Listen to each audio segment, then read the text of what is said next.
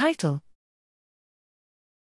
Parvalbumin protein controls inhibitory tone in the spinal cord. Abstract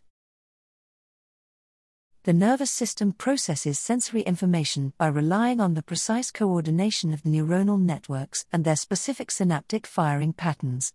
In the spinal cord, disturbances to the firing pattern of the tonic firing parvalbumin, PV, expressing inhibitory interneuron, PV neurons, disrupt the ability of the dorsal horn to integrate touch information and may result in pathological phenotypes.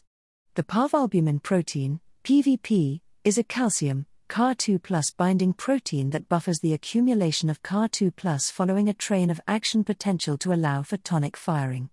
Here, we find that peripheral nerve injury causes a decrease in PVP expression in PV neurons and makes them transition from tonic to adaptive firing.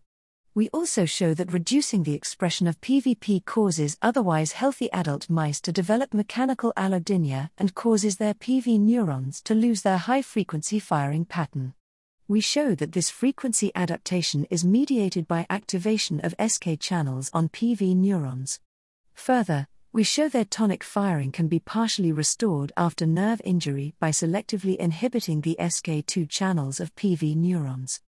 We also reveal that a decrease in the transcriptional coactivator, PGC1, causes decreased PVP expression and the development of mechanical allodynia.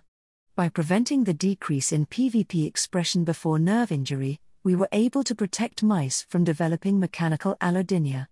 Our results indicate an essential role for PVP mediated calcium buffering in PV neuron firing activity and the development of mechanical allodynia after nerve injury.